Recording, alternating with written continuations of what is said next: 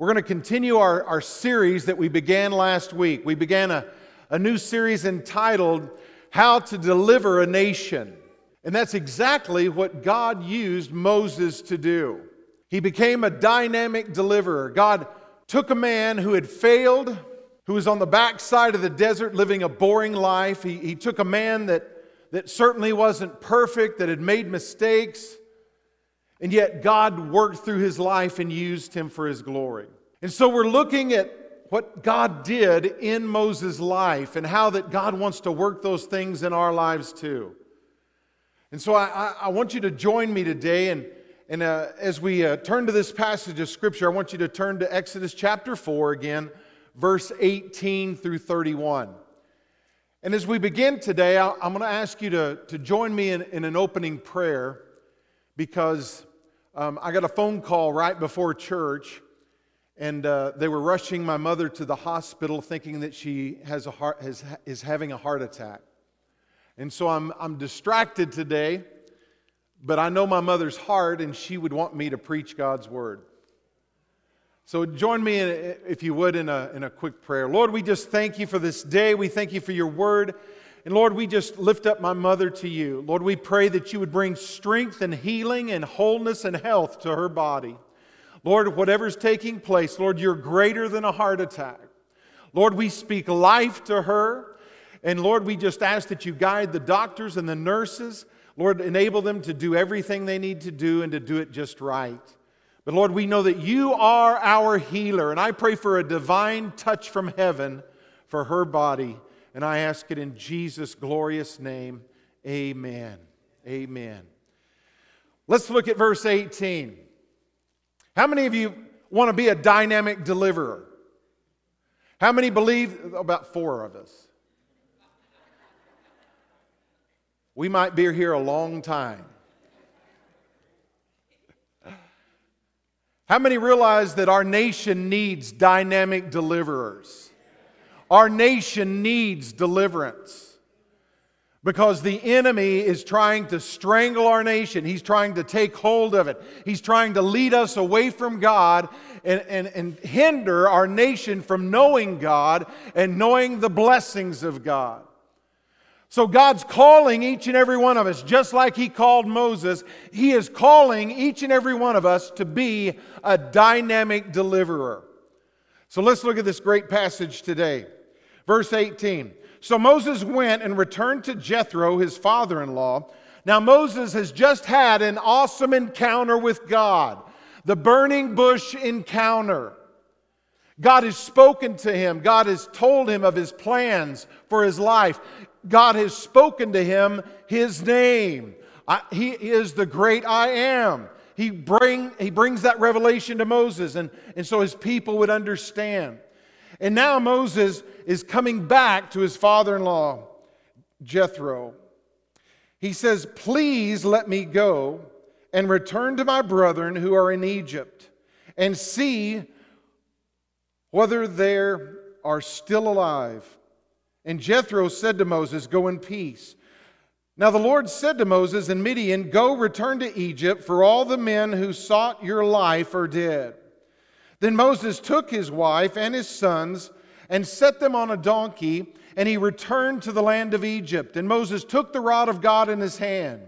And the Lord said to Moses, When you go back to Egypt, see that you do all those wonders before Pharaoh, which I have put in your hand. But I will harden his heart so that he will not let the people go. Then you shall say to Pharaoh, Thus says the Lord, Israel is my son, my firstborn. So I say to you, Let my son go, that he may serve me. But if you refuse to let him go, indeed I will kill your son, your firstborn. And it came to pass on the way at the encampment that the Lord met him and sought to kill him. Now, that's a very strange and dis- disturbing verse, and we'll come back to that. Then Zipporah took a sharp stone and cut off the foreskin of her son and cast it at Moses' feet and said, Surely you are a husband of blood to me. So he let me go. Then she said, You are a husband of blood because of the circumcision. Verse 27 And the Lord said to Aaron, Go into the wilderness to meet Moses. So he went and met him on the mountain of God and kissed him. So Moses told Aaron all the words of the Lord who had sent him and all the signs which he had commanded him. Then Moses and Aaron went and gathered together all the elders of the children of Israel. And Aaron spoke all the words which the Lord had spoken to Moses. Then he did the signs in the sight of the people. So the people believed, and when they had heard, heard that, the Lord had visited the children of Israel, and that he had looked on their affliction, then they bowed their heads and worshiped. Church, that's our goal. Amen. To tell people there's freedom in Jesus Christ. Amen. And God wants you to be a part of his family. And we want to see people come ready to worship the Lord, coming into that relationship with Him. Church, that is the only answer. That is what our, that our, our nation needs. They need a church to rise up and say, Freedom! Amen. There's freedom in Jesus Christ. God has given us freedom. We live in that freedom. I don't know about you, but I love freedom. freedom from sin, freedom from the things that want to hold us back, freedom from substance, freedom from anger, freedom from resentment, freedom from unforgiveness, freedom from bitterness. You name it, and anything that the enemy wants to put on, on us to hinder us, God will set us free. Now, in this passage of Scripture, there's a natural outline through this, this portion from verse 18 to 31. And I just want to go through the natural outline because there's some powerful truths contained in this scripture. In verse 18, it begins So Moses went and returned to Jethro, his father in law, and said to him, Please let me go and return to my brethren who are in Egypt and see whether they are still alive. And Jethro said to Moses, Go in peace. I want you to think about this because Moses has just had an awesome encounter with God. He has seen the, the presence of God, the fire of God in the burning bush. God has spoken to him directly, God has given him direction. God has assured him that, that God's going to be with him and that he can do everything that God's called him to do. But look how he approaches Jethro. He doesn't run into Jethro and say, Hey, I've got to go. God's got a call on my life. See ya. And if anybody had that possibility to have that attitude, it would have been Moses. He had just had an awesome encounter with God, forever changing his life setting his destiny to go forward. He was going to be a dynamic deliverer, and yet he respects his elders, those that are, were above him, those that had authority over him. He respects Jethro, and he, he comes and he shares, Hey, God has done this in my life, and I want to go, but I'm asking your permission. I've seen this happen in many youth pastors. Not Nick, I'm not talking about Nick. But I've seen it with associates and youth pastors when they come in and, and they're new in ministry and the fire of God's burning in their heart and they can't wait to get ready and go, go, go. And yet, many times they, they don't have the respect for who God has placed over them. Years ago, I was in a situation where, where I was uh, un- underneath a pastor, and, and I was fairly young myself. I was working with the youth and kind of an associate and doing different things. And, and people would come to me because this pastor, even though he was a great pastor, he loved the Word of God, he loved the people, he came from a, a kind of a, a, background that was very um, black and white and, and very uh, stern. And so sometimes he would rub people the wrong way. Sometimes he would, he would speak things that, that weren't loving and kind. It was more just an authoritarian, and you need to get your act right. And people would come and they, their feelings would be hurt, and they, they'd say, You know, Milt, he, he said this, he did this. And I made sure that I never said anything about him that was negative. I encouraged them to do what was biblical. I said, You just need to go sit down and talk with Pastor. I know his heart. He loves you, he loves God, he, he loves the people. And, and you just need to go sit down and talk to him. And, church, if God is going to use us, we have to have that understanding just like Moses did.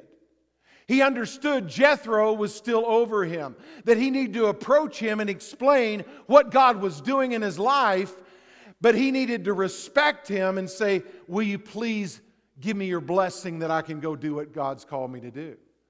There's another side to that as well, in that Jethro gives him his blessing. It was going to cost Jethro something. It was going to cost him his right hand man who was helping him as a shepherd. But yet he recognized the call of God on his life, and so he blesses him as he leaves. I'm thankful that in my life, when, when I came to, to my mom and dad, I joke about it all the time. Their first impression, you know, I've said it, said it a million times, but my mom's first impression was, oh, son, you don't have the personality to be a pastor.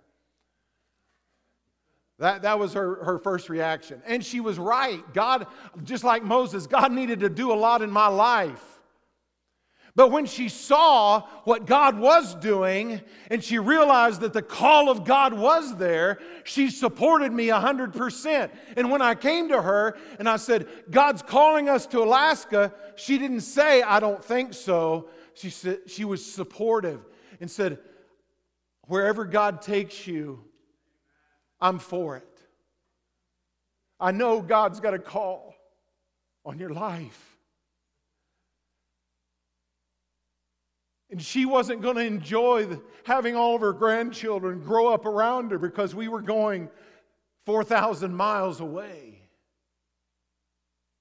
But at the same time, she recognized God had a plan and she could trust him. So, church, I want you to understand that we, we come to that place where we acknowledge the authority that God has over us. And, the, and as uh, those that do have authority over our children or, or whatever position, we recognize God's got a plan. Amen. I was in the same place just a few months ago when Misha came to me and, and she said, Dad, God's calling us. There's an opening at the church in Hawaii, and, and God's calling calling me and the kids there. And, and, and my first reaction was in the flesh. I'll be honest with you.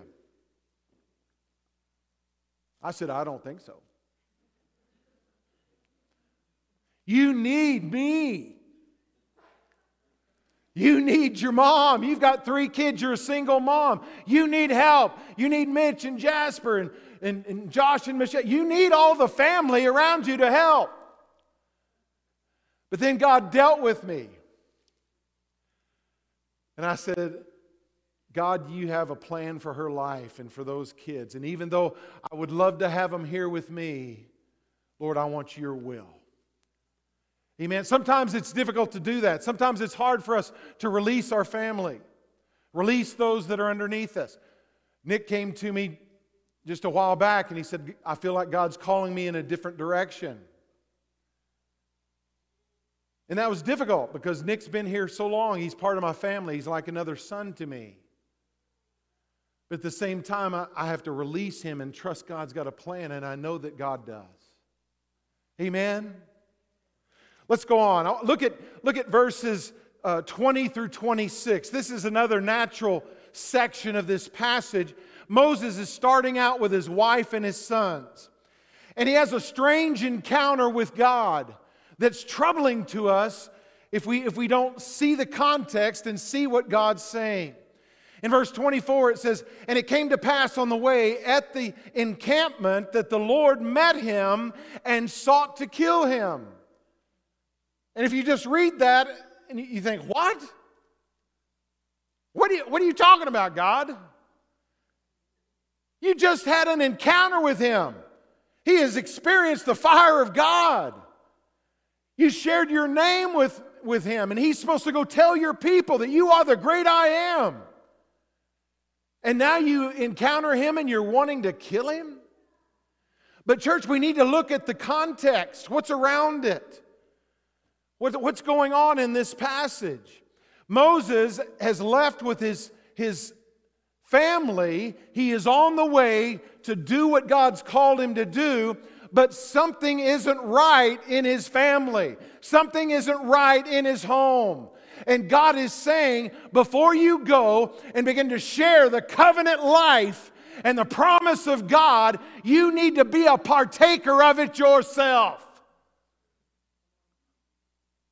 He's saying, Your son hasn't been circumcised. And that was the sign of the covenant with God. He was neglecting his own responsibility in his own family. And Zipporah, his wife, has a blowout. She blows up. She's mad. Now, we're not told in the, in the text why that took place. We don't know if Moses failed to explain to her the covenant of God or if she was rebellious against the, the, the covenant of God. We don't know the, and, and we're just speculating. But what we do know is that Moses was not leading his family in the covenant promise of God, in the relationship with God. And before God could use him to do that, he had to get his house straight. I've seen it so many times when, when people oh, they get excited because God's given them a revelation. God's going to do this through my life. And they get ready and they want to just jump into ministry. They want to go out there and, and share Jesus with the world. And that's wonderful. But, church, don't forget it begins with your family. It begins with your sons and your daughters. What good does it do us if we go win the whole world and our own children don't have a relationship with Jesus? So God was saying, You can't go and minister my life and the covenant promises that I want you to, to minister until you are a partaker of them yourself, until you've gotten your house in order. Church, that, that's so important. Before we can go and minister to the world and say, Jesus wants to set you free, we have to experience His presence, His power, His glory in our lives, in our families. Our families are part of the picture. Amen?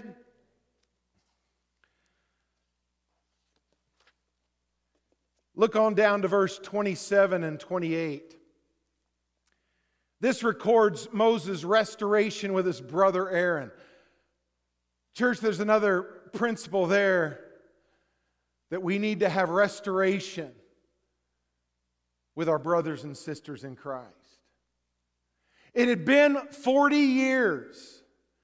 And in this passage, we're not told a lot about how Aaron arrived there. Aaron was at the Mount of God. God told him to go, but how did he, he navigate the desert? How did he end up on the backside of the desert at the mountain of God? It was a miracle. However, you look at it, God intervened. There was a miracle taking place, and God brought Aaron to, to join Moses. I love that. And it says they, they, they, they met with a, with a kiss. That was the culture in that day. We see it still in some European countries. They'll, they'll, you know, put out their cheek and, you know, it was a greeting, but there was emotion there. They hadn't seen each other in 40 years. But, church, it was more than that. In verse 14, it says, And look, he is also coming out to meet you. He's talking to Moses. When he sees you, he will be glad in his heart. God was preparing Moses for this restoration with his brother. But it's more than just two brothers meeting. What I want us to see there, church, it was more than two lives just coming together. It was God bringing people together to minister deliverance, to bring freedom, to work together. Church, we need to have unity in the body of Christ. If we're going to deliver a nation, church, we have to love those that may not look at every scripture just like us. It got awful quiet. I put something on Facebook this week that was kind of funny. You know that picture of, of Bernie, you know, sitting in the chair with his big mitten, colorful mittens on? It, the caption over, there was two of them right together. And one, one said, you know, this is what a Pentecostal looks like when he doesn't like the sermon you're preaching. and right beside it was another picture of Bernie, same picture. And it said, and this is a Baptist when he does like your message.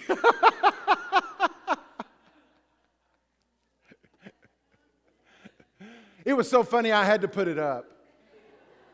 But then I immediately had to make a disclaimer. I said, no offense to my Baptist family and friends, because I've got a lot of them. But, church, I love them. I know they preach the word. I know they love Jesus. I know they, they, they want to see people saved and healed and delivered. And, and so we may not see every little doctrinal thing the same, but the foundational truths are the same. Jesus Christ is Lord. He is the only way the truth and the life. No one comes unto the Father but by Him. We are all cleansed by the precious blood of Jesus. We know that we all have fallen short of the glory of God, that all of us need a saving relationship with Jesus Christ. Amen.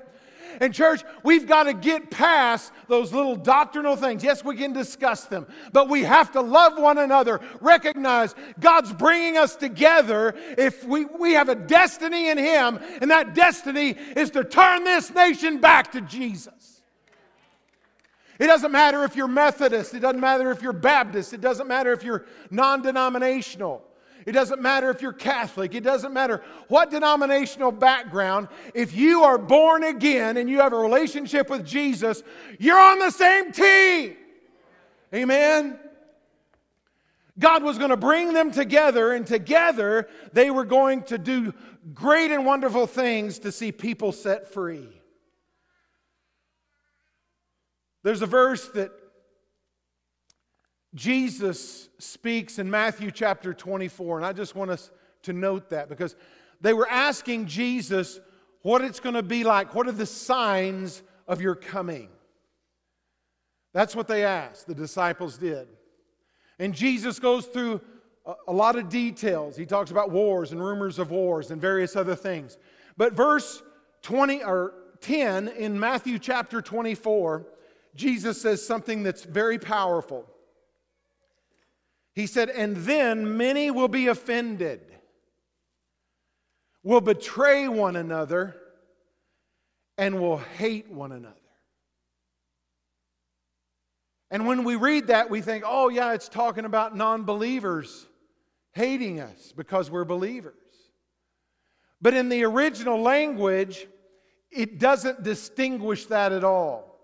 In the original language, you can read it both ways. You can read it as believers being offended and betraying one another and hating one another. In church, we need to make sure in these last days, church, I want to tell you, sometime if you're here long enough, I will probably offend you. Why? Because I'm human. Because I'm not perfect. It doesn't mean I don't love you and it doesn't mean I don't love Jesus. It means I'm still human and God's working on me. And guess what? You offend people too. Because we're human.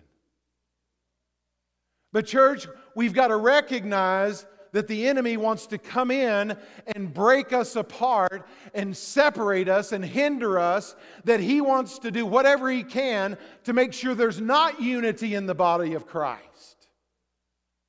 And so we've got to fight for it.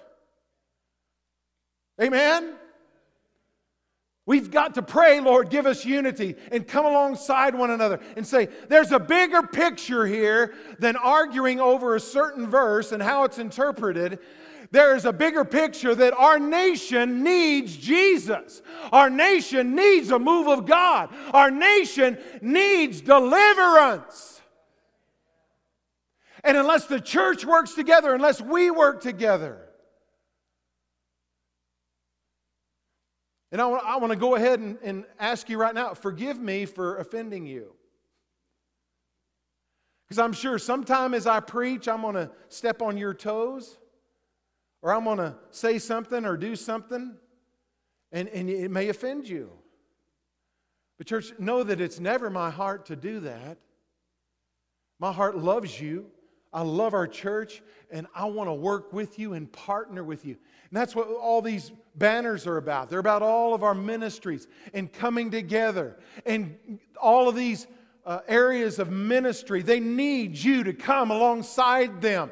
They need you to be an Aaron to Moses and say, Hey, I'm going to come alongside you. Notice Moses was saying, I'm slow of speech, I stutter, I'm not eloquent. And God says, Well, you've got a brother named Aaron, and he's pretty good at it, so I'm going to bring him out to help you. Amen? God brings people alongside us that will help us in the areas where we're weak. And I say, Thank you, Jesus. Amen. That's why, Melinda, that's why God gave me Melinda. Because all the areas I'm weak in, she's strong in. And I need her to help me be a dynamic deliverer for Jesus. Let's go on. Look at verses uh, 29 through 31. Then Moses and Aaron came to the elders of Israel, a group of slaves. Did you get that? They were a group of slaves. Even the oldest among Israel had never experienced freedom, they had never seen freedom. The only thing they had, had experienced in their life their entire life was living under oppression and living in bondage. And yet, Moses and Aaron were to go and they were to take the message of freedom that God's going to set you free. And I want us to notice that God didn't tell Moses, you know, Moses said, Well, I can't do this, you know, it's not me. I don't have what it takes. Pastor Todd was talking about that. But what did God say? He said, What's in your hand? Moses, well, this rod. God said, Throw it on the ground. It turns into a serpent. Moses flees. Then, then God says, reach down at the tail, pick it up. Turns back into a rod. What was God telling Moses? This is important, church. He was telling him, not only are you going to go and be an oracle for the Word of God, but you're going in the power of God. Amen. God has not called us, church, just to go in the Word of God. He has called us to go in the demonstration of His Holy Spirit's power. Amen. You're never alone. You're not gonna, you're not gonna share the love of Jesus and share that God wants to set people free in your own ability. God says, You are my dynamic deliverer. My presence is there. I'm accompanying you, and you're going in the power of God. Amen. Too many tr- times we try to do it on our own. We can't. I'm reminded of some verses in the New Testament that speak of this. In 1 Thessalonians chapter 1 verse 5 it says, "For our gospel did not come to you in word only, but also in power and in the Holy Spirit." 1 Corinthians chapter 4 verse 20, "For the kingdom of God is not in word, but in power." Church, I want to tell you today it doesn't matter who you are, what denominational background you are, you can't get it done just speaking God's word. You need His power behind it. Amen? If we're going to see a nation delivered, it's not going to be just proclaiming, For God so loved the world that He gave His only begotten Son. It's God's power in our lives, evident in our lives. And we know that we're not alone, that we're going forth in His power, and God's going to minister His power through our lives. Does anybody like that? In Exodus chapter 4, verse 1, again, it says, Then Moses answered and said, But suppose they will not believe me or listen to my voice. Suppose they say, The Lord has not appeared to you. So the Lord said to him, What is that in your hand? He said, A rod. And he, and he said, Cast it on the ground. So he cast it on the ground, and it became a serpent, and Moses fled from it. Then the Lord said, Moses, reach out your hand and take it by the tail. And he reached out his hand and caught it, and it became a rod in his hand. That they may believe. Did you hear that? That they may believe that the Lord God of your fathers, the God of Abraham, the God of Isaac, and the God of Jacob, has appeared to you. In the New Testament, God's word tells us that signs shall accompany the church. Do you believe that? Do you walk in that? Are you expecting God's miraculous power? Do you pray for people and expect God to heal them? Do you pray for restorations in families and believe God's going to restore that family? Do you pray for someone that's a slave, that's been a slave to bondage all their life, and still believe that God's going to set them free from it? Yes, amen. He does that. We need to remember that these were generations of people trapped in oppression, trapped in slavery. It's not a group of people that had once known freedom, had any idea what freedom was like. Generation after generation, and we encounter people like that. There are people in our country, in our government today, that are generational oppressed or slaves to sin. You meet them all the time, and they say, Well, that's just the way life is. Well, I grew up in a home where dad beat my mom and he beat me, and that's just the way life is. Or I grew up in a home where everyone drank and everyone looked to drugs because they were just trying to escape, and, and that life is hard and life is difficult, and so that's just the way life is. You just need an escape every now and then. We're dealing with people, church, many times that have never tasted genuine freedom. They don't know that, that life can be any different. And it's our responsibility. God's calling us to be dynamic deliverers, to go and to tell people, I've, I want you to know what Jesus did in my life. There was a time when I made that decision where I opened my heart to Him and I said, Jesus, I want you to come into my heart and life and transform me. I don't want to live in the oppression or the slavery of sin any longer. I want you to come in and set me free. And guess what? When I prayed that sincerely, God came into my life and He set me free. Amen. I don't live in that abuse. I don't live with that anger. I don't live with that unforgiveness. I don't live with drugs and alcohol. I live in the presence and the power and the glory of the Creator.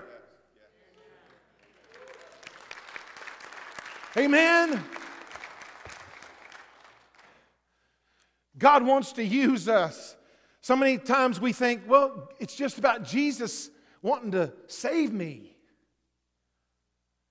And he does.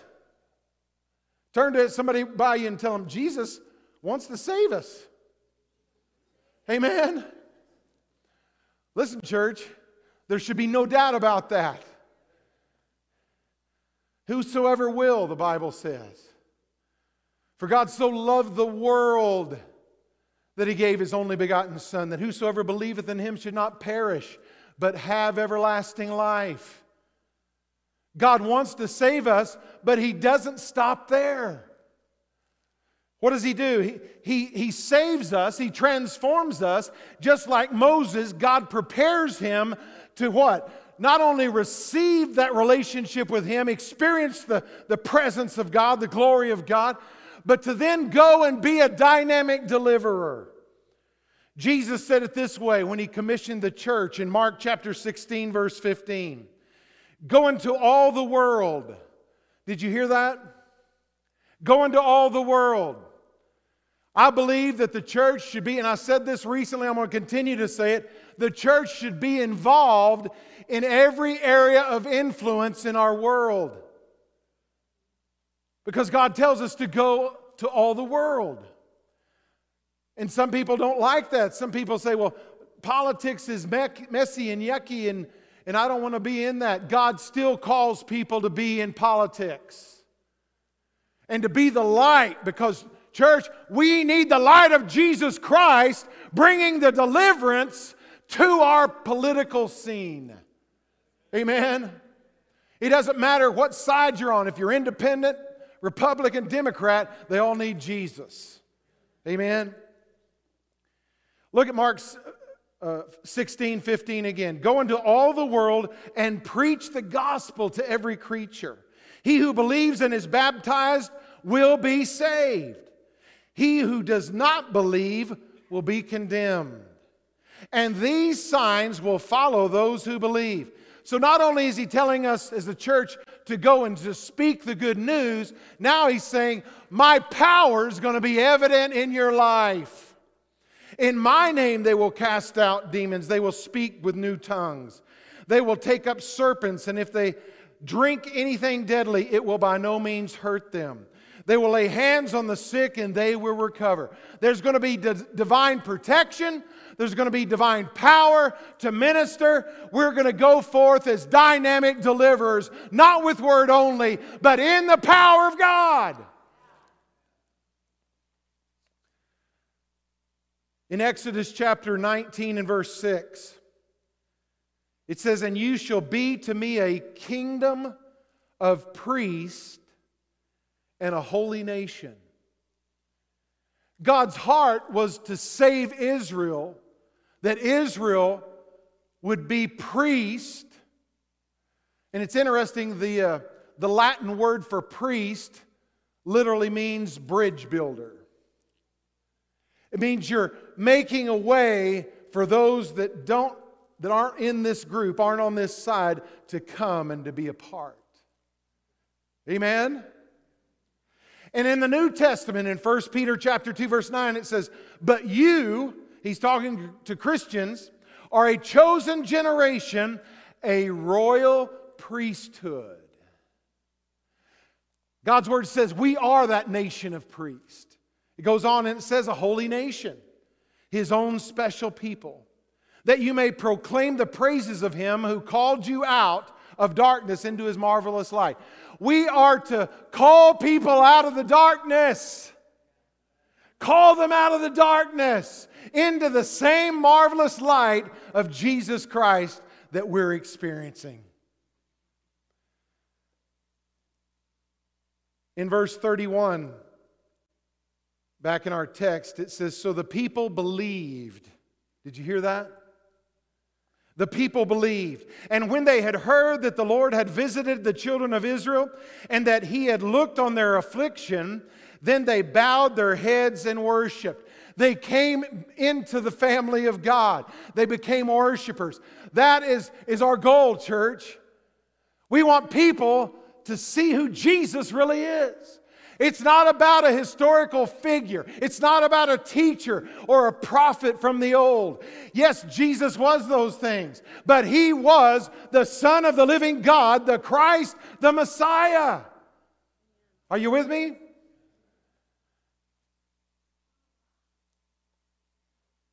It's bringing them into the family where they become delivered and they too become dynamic deliverers.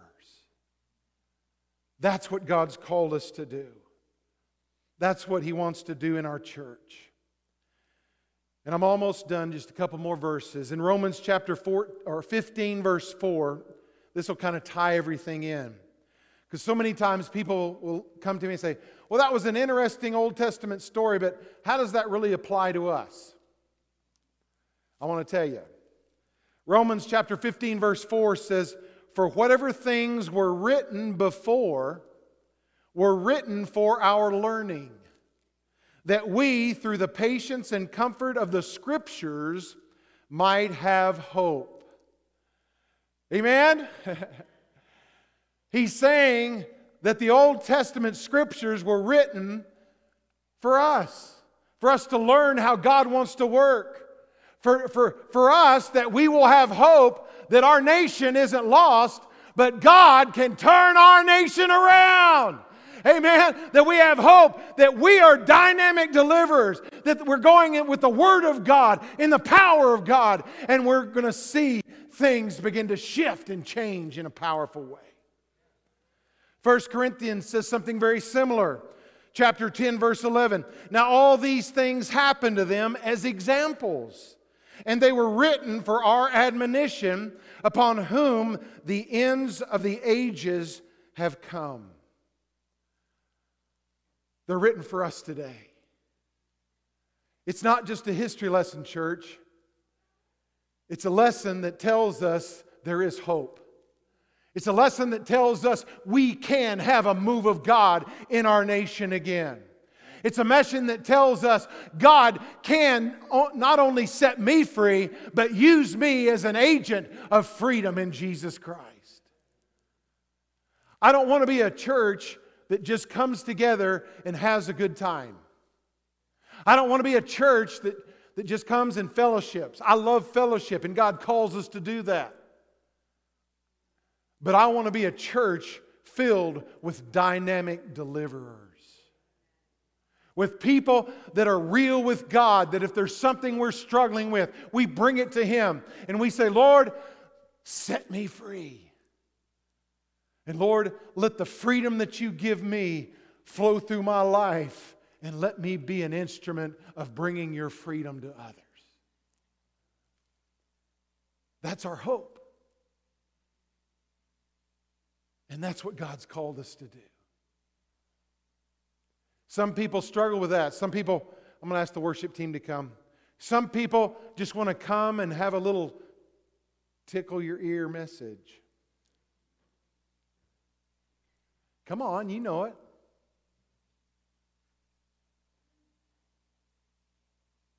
Church, I want us to grow. I want us to mature. I want us to be a, a, church that's on fire, that has had a Moses encounter with God, that we understand who He is and what He's doing in our lives, that He's transforming us.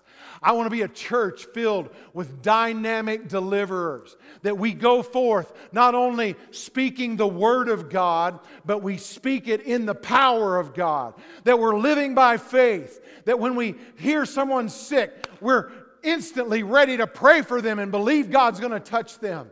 When we see a, someone who's struggling in their, in their marriage, we're ready to pray for them. When we see someone who's struggling with unforgiveness or resentment or anger, that we're right there saying, Jesus can set you free. Let me pray for you. I want to be part of a church on fire. Amen. I want to be a, on a church that's passionate, that's ready to, to be a dynamic deliverer. Because our world, our country, our state, our city needs freedom in Jesus. Will you stand with me?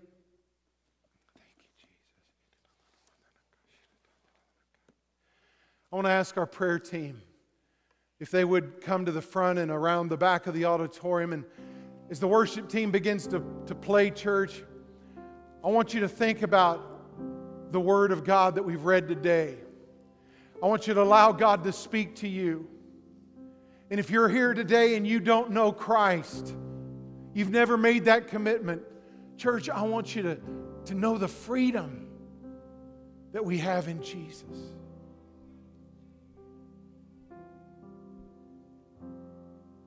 I hear so many people coming up to me and saying, Pastor, I'm so, so concerned for what's taking place in our nation today. And I am too. But as I began this year fasting and praying, this is what God led me to. The answer isn't sitting down and trying to convert people in the way they think politically. The answer is introducing them to Jesus. That's the only hope for our nation. It's Jesus. In church, we're the body.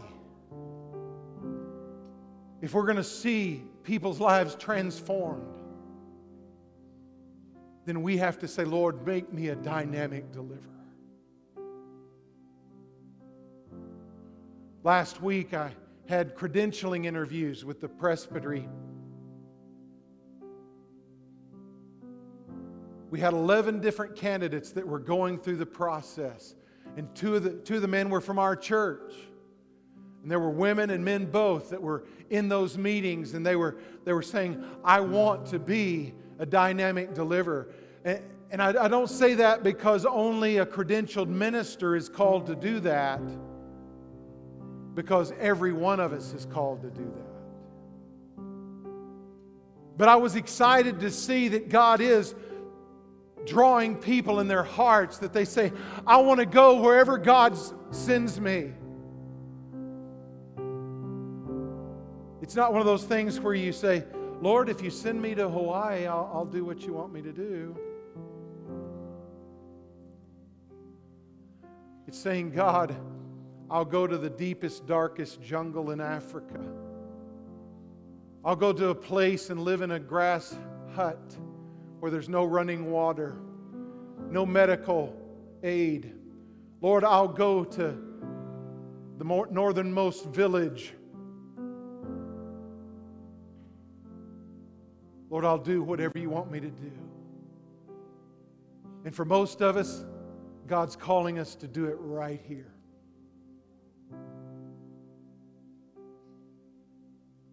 Our nation, our friends, our family, they need dynamic deliverers. Join me today and say, Lord, just like Moses, I want to encounter with you. And I want to be a dynamic deliverer. Whatever your need is today, we're here to pray for you. As Mitch and the worship team begin, just let God speak to your heart today and respond to Him today. Whatever your need is, we want to pray for you.